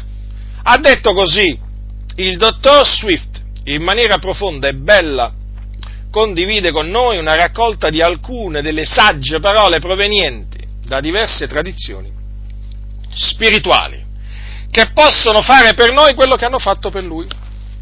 Evocare un apprezzamento per la diversità, offrire un consiglio che crea un gran desiderio per l'unità, installare pace dentro di noi personalmente e ispirarci a lavorare per la pace globalmente. Ora, credo che le cose siano molto chiare, molto, molto chiare. Naturalmente per quelli che ci vedono, perché ci sono anche quelli che non ci vedono. Per questi è buio pesto. Ci sono alcuni veramente che, anche se tu gli spieghi le cose nella maniera più chiara possibile, ti accorgi veramente che non recepiscono. Non recepiscono. Sono dei ciechi. C'è bisogno che il Signore veramente gli dia la vista. È chiaro che l'alleanza interreligiosa si propone proprio eh, di creare una religione unica mondiale, che poi appunto è proprio l'obiettivo, l'obiettivo della massoneria, perché come disse il satanista Albert Pike, massone di alto grado, la missione, la, massone, la, la missione, della massoneria è quella di invitare tutti gli uomini di tutte le religioni a riunirsi sotto le sue bandiere. Quali sono queste bandiere? questo naturalmente ve lo dico io, libertà, uguaglianza e fratellanza. I, principi, i, i principi della massoneria sono questi, libertà, uguaglianza e fratellanza. Allora, tutti gli uomini tutte le religioni a riunirsi sotto le sue bandiere nella guerra contro il male, l'ignoranza e l'ingiustizia. Queste parole le ha scritte Albert Pike nel suo Morals and Dogma, l'edizione italiana volume 2, pagina 289, quindi sono tutte parole che ognuno può andare poi a verificare. Vedete dunque, anche qui, anche qui eh, diciamo, si capisce si capisce che dietro questa eh, alleanza interreligiosa c'è la massoneria, c'è il forte appoggio della massoneria e degli illuminati. La massoneria e gli illuminati, ricorda, i massoni e gli illuminati, ricordatevi, appoggiano qua, ed elogiano qualsiasi organizzazione che si propone l'ecumenismo e il dialogo interreligioso. Perché, eh, fratelli, ve lo ripeto, la religione unica mondiale è nell'agenda della massoneria, lo ripeto, è nell'agenda della massoneria. È chiaro che ancora una volta dobbiamo ribadire che eh, si tratta di una macchinazione del diavolo, si tratta di un incitamento a disobbedire ai comandamenti del Signore, perché? Perché la scrittura dice non vi mettete con gli infedeli, non ci possiamo mica mettere con, con i shintoisti, con i sikh, con i, i, i, i mormoni, quelli, eh, gli avventisti del settimo giorno, quelli della Wicca, i zoroastriani, ma con chi ci mettiamo? Ma con chi ci mettiamo? Con quelli di Scientologi, con i musulmani, gli induisti, gli animisti, addirittura pure gli animisti, poi ci sono i bai, fratelli del Signore, con i cattolici. Ma come si può? Non possiamo. Sapete, alcuni non hanno ancora capito una cosa, che Dio è un Dio geloso. E queste alleanze, dato che sono proibite da Dio alla Chiesa, sappiate che sono punite da Dio. Eh? Non pensate che quello che Dio proibisce poi eh, il Signore non punisce la trasgressione di quella proibizione, cioè non punisce la trasgressione, non pensatelo, perché poi il Signore punisce, punisce quelli che si fanno beffe, quelli che sprezzano i suoi comandamenti, eh? e punisce anche quelli che disprezzano questo comandamento preciso, non vi mettete con gli infedeli sotto gioco che non è per voi. E punisce anche quelli che incitano a, a, a disubbidire a questo comandamento. Quindi state molto attenti, fratelli nel Signore, non vi fate coinvolgere in attività ecumeniche, nel dialogo interreligioso, perché dareste una mano alla massoneria, agli illuminati, eh, per distruggere la Chiesa? Perché poi, alla fine, queste, queste alleanze, queste alleanze cosa, fa, cosa, fanno? Indeboliscono la Chiesa, la indeboliscono, la fanno diventare una Chiesa moribonda, incapace di proclamare la verità, incapace di contrastare il male, incapace di contrastare il diavolo. Ve lo posso assicurare, fratelli del Signore. È proprio quello che vogliono i massoni e gli illuminati. Eh? Praticamente indebolire la Chiesa, renderla poi succube della loro influenza diabolica. E diciamo che in molti casi ci sono riusciti. Voglio parlarvi adesso brevemente della, dell'esercito della salvezza fondato da William Booth. Eh, lui nacque nel 1829 e morì nel 1912.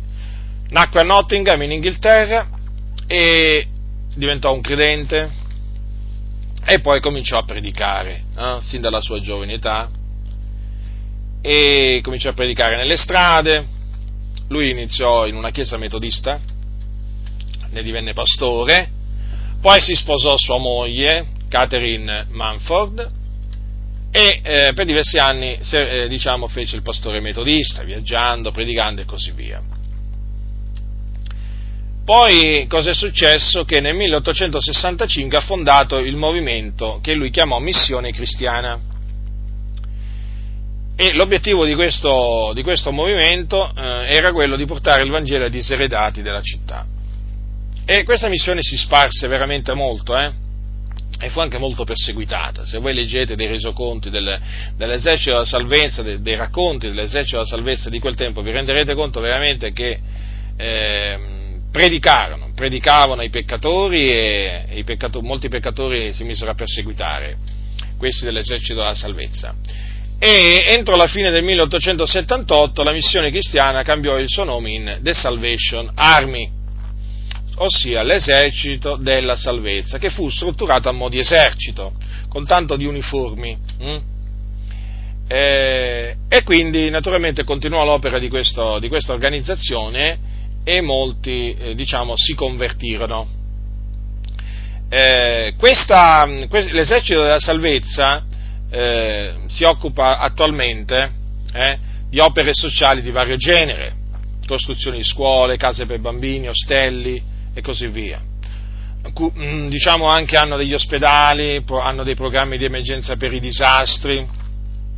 Considerate che l'esercito della salvezza è, oggi è una delle più grandi organizzazioni caritatevoli al mondo. Eh? Solo negli Stati Uniti è la seconda più grande organizzazione caritatevole. Quindi stiamo parlando proprio eh, di un'organizzazione potente. E questo esercito della salvezza è ecumenico, è diventato ecumenico nel tempo e intrattiene degli, degli ottimi rapporti con la Chiesa Cattolica Romana. Eh, ah, voglio dirvi questo, generalmente quando si parla dell'esercito della salvezza si parla appunto di una denominazione protestante. Viene collocato nel protestantesimo l'esercito della salvezza, però badate bene che non hanno né il battesimo e nemmeno la cena del Signore, l'hanno eliminati. Come li hanno eliminati qualcuno dirà? Sì, sì cioè, il generale William Booth, lo chiamavano il generale, no? li ha eliminati proprio. Ha eliminato gli ordinamenti del Signore perché? perché si mise a insegnare che il Signore non aveva stabilito nessun rito esteriore o cerimonia da osservare nella sua Chiesa. Cioè, considerate un po' voi che cosa ha fatto questo, eh? Che cosa ha fatto questo? Molto grave, eh? Molto grave. Eppure oggi noto che molti parlano dell'esercito della salvezza quando, raccont- quando parlano di William Booth, omettendo questo importante particolare, molto, molto importante. Eh, adesso voglio parlarvi brevemente di questi rapporti tra l'esercito della salvezza e la massoneria. Allora, innanzitutto eh, bisogna dire questo, che a quanto pare William Booth non era un massone. Anche se molti siti internet lo mettono tra i massoni. Eh?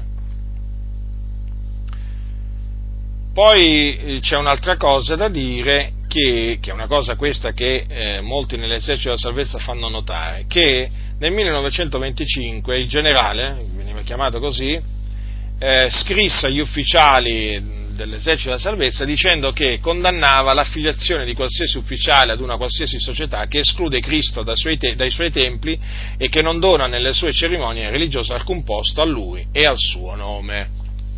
Queste parole vengono prese appunto per sostenere che William Booth condannava la massoneria. Comunque,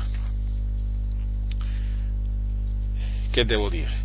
Io la massoneria la condanno in un'altra maniera. A me non mi ha mai, devo dire una cosa, fratelli del Signore, a me questa, queste parole di William Booth non è che convincono molto, eh? devo dire, non mi convincono molto. E comunque, tuttavia, William Booth si associò con la potente e ricca famiglia dei Rothschild. Ecco, vedete già ecco che viene fuori la liaison tra eh, l'esercito della salvezza e, eh, e, la massoneria, che quindi ha vecchia data.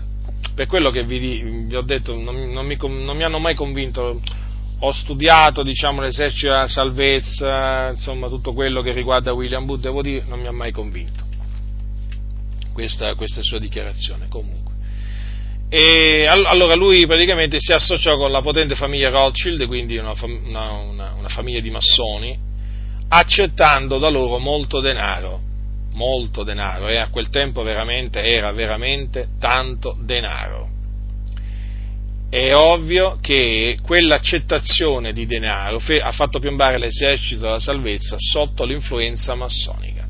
Peraltro si dice che lo stemma, lo stemma che ha l'esercito della salvezza, che è quello dello scudo rosso, ce l'avete presente, è molto conosciuto, basta che mettete in internet The Salvation Army Emblem o logo e poi vedete che cosa vi viene fuori. È molto conosciuto questo, questo scudo rosso dell'esercito della salvezza, con su scritto The Salvation Army, eh, si dice che fu adottato su suggerimento dei, dei Rothschild, eh, in quanto la parola tedesco Rothschild significa Red Shield in inglese e in italiano scudo rosso. Quindi, inquietante questa cosa. E poi un'altra cosa da dire è questa, che col passare del tempo molti membri ufficiali dell'esercito della salvezza sono entrati a far parte della massoneria e si sono messi a collaborare con logge massoniche. Ecco perché vi ho detto non, non mi hanno mai convinto quelle parole eh, attribuite a William Booth, eh, appunto, in cui lui condannava l'affiliazione di qualsiasi ufficiale ad una qualsiasi società che esclude. Poi c'è, c'è anche questo, non ha menzionato la parola massoneria, perché vedete, fratelli del Signore, c'è una cosa che voglio ribadire. Quando si condanna la massoneria, eh, la si deve condannare in maniera esplicita, dicendo condanniamo la massoneria. Non condanniamo le società segrete, no, fratelli nel Signore, no, no, no, no, no, perché ci sono denominazioni che parlano di società segrete, eh, ma non specificano quali sono queste società segrete. E poi c'è un'altra cosa, che nel momento in cui una denominazione dice condanniamo l'affiliazione, per esempio, dei nostri membri a qualsiasi società segreta, attenzione, attenzione fratelli, perché potrebbe essere un sofisma per escludere la massoneria. In che maniera? Perché la massoneria non si proclama società segreta. Comprendete? Cioè, ci sono dei governi che non, eh, non, la definiscono società segreta. Per esempio, il governo italiano non considera la massoneria una società segreta.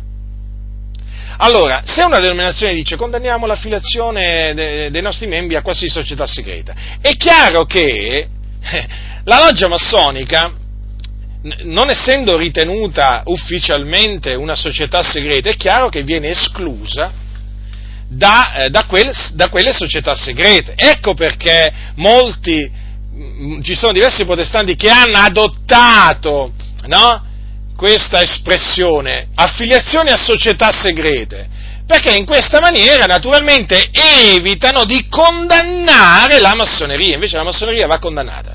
Bisogna chiamarla con il suo vero nome, massoneria, bisogna parlare di logge massoniche, bisogna parlare di filosofia massonica, di dottrina massonica, eh, di culto massonico, di religione massonica, bisogna veramente condannarla con ogni franchezza. Badate bene quindi a chi, a chi non la condanna con ogni franchezza. Eh. Quindi, eh, molti ufficiali e membri dell'esercito della salvezza si sono uniti proprio, sono entrati nella massoneria, hanno, proprio collaborano con le logge massoniche. Pensate che David Sawyer, ufficiale dell'esercito della salvezza, nel suo libro Faith and the Craft, cioè la fede e l'arte, perché voi dovete sapere che la massoneria viene chiamata anche l'arte, ha affermato che praticamente c'è, c'è, compatibilità tra essere salutisti, i membri dell'esercito della salvezza sono chiamati salutisti, e i, mas- e massoni. Ascoltate che cosa ha detto. Come salutista e come massone non c'è stato nessun conflitto con la mia fede, nessun conflitto nella mia vita quotidiana, nessun conflitto nei miei rapporti con altre persone. Sia l'esercito della salvezza, un ramo della Chiesa cristiana e la fraternità della nostra fratellanza, hanno ideali paralleli, ambedue richiedono un riconoscimento di Dio come il creatore, ambedue richiedono la verità in tutti i nostri rapporti, ambedue richiedono la dedicazione alla cura e al servizio degli altri. Questo qui non ha capito proprio che cos'è la massoneria. Eppure è un massone, eh? Questo David Sawyer, ma proprio un ignorante proprio del genere, veramente. Ma, ma, ma come si può parlare in questa maniera? Ma come si può parlare in questa maniera? Ma che fede c'ha questo?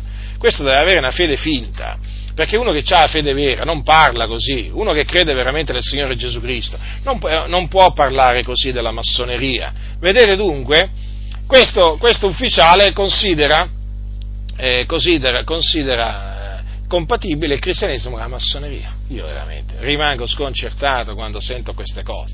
Poi addirittura dovete sapere che ci sono logge massoniche fondate, che sono state fondate da salutisti.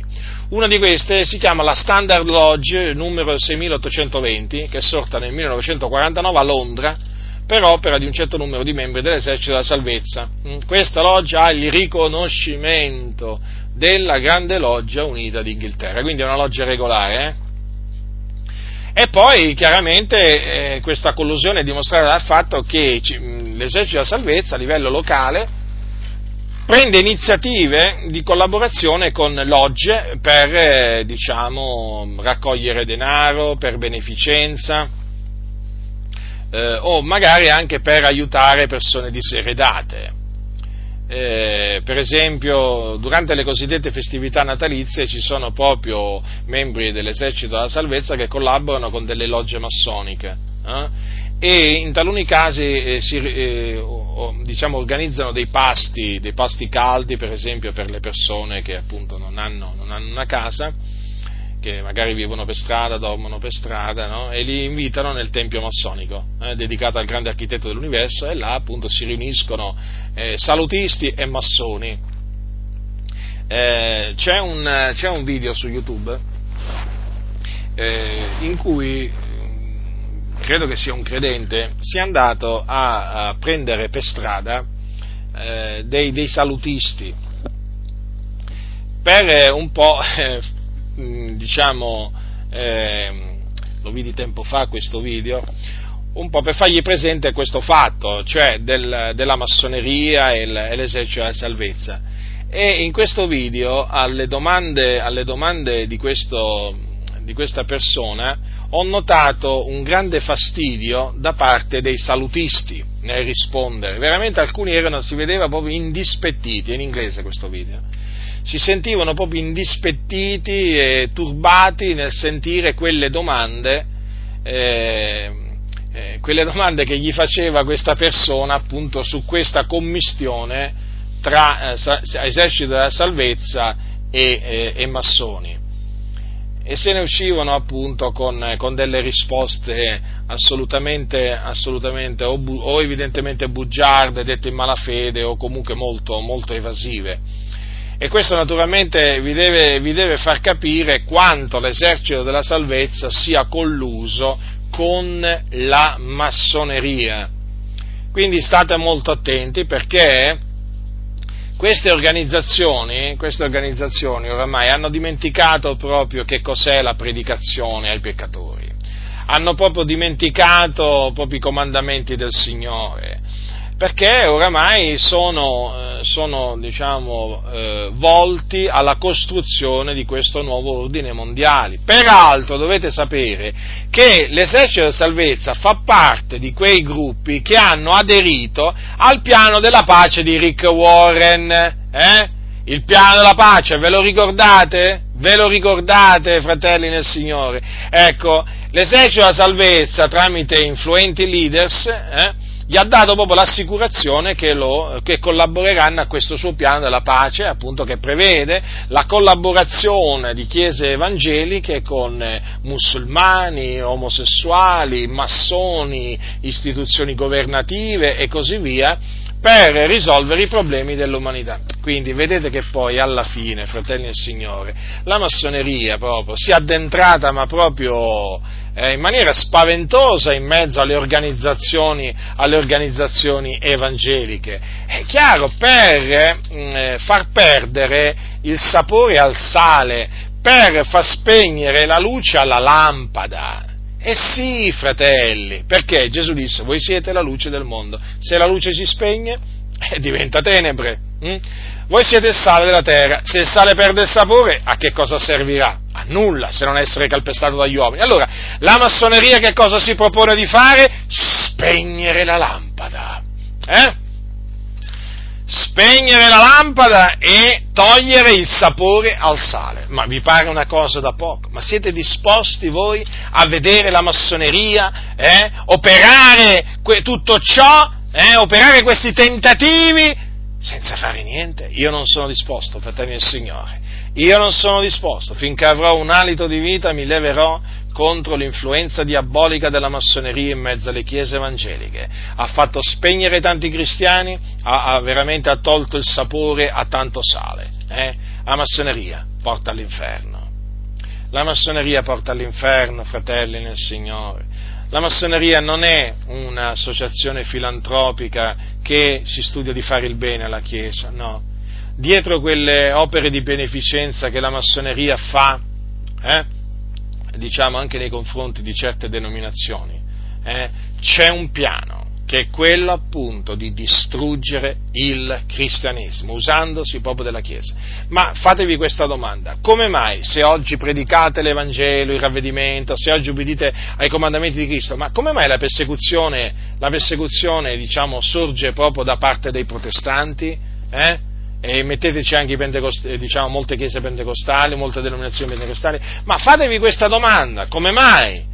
Che cosa stiamo facendo di male? Che cosa stiamo facendo di scandaloso? Che cosa stiamo facendo di riprovevole? Che dobbiamo ricevere questo trattamento da queste denominazioni istituzionalizzate? Non stiamo facendo niente di male, stiamo semplicemente ubbidendo ai comandamenti di Cristo Gesù.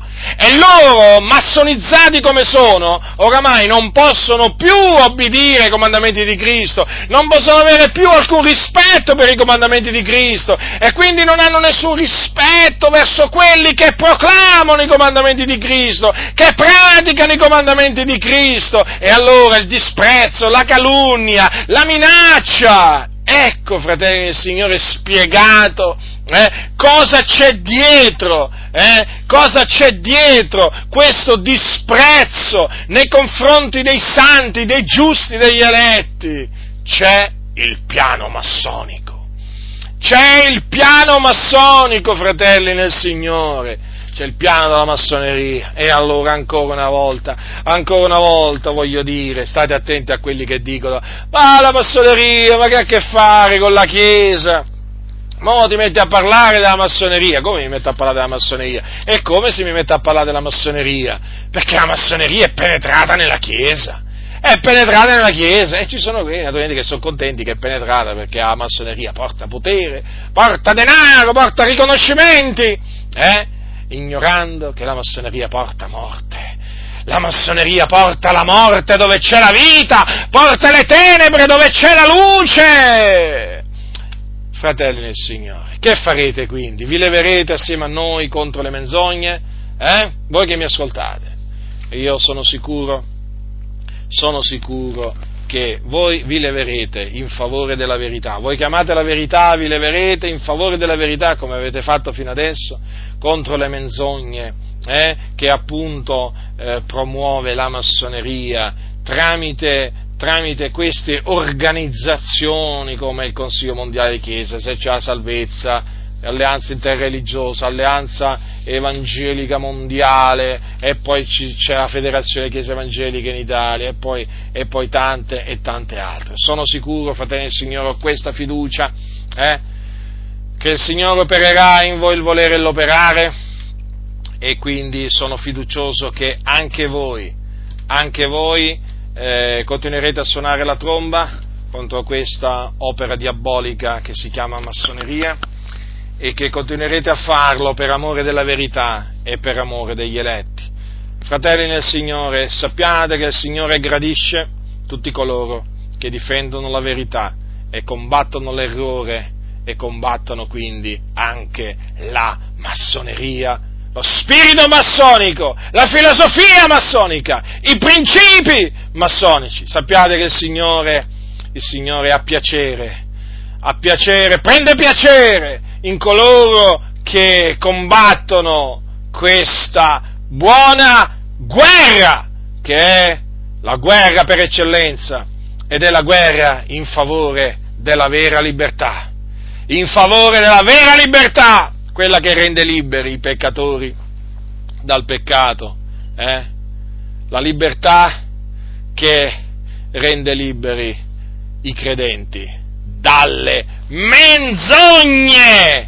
Quindi, fratelli del Signore, state saldi, state saldi, siate sempre vigilanti e continuate, continuate a combattere, continuate a combattere. La grazia del Signore nostro Gesù Cristo sia con tutti coloro che lo amano con purità incorrotta.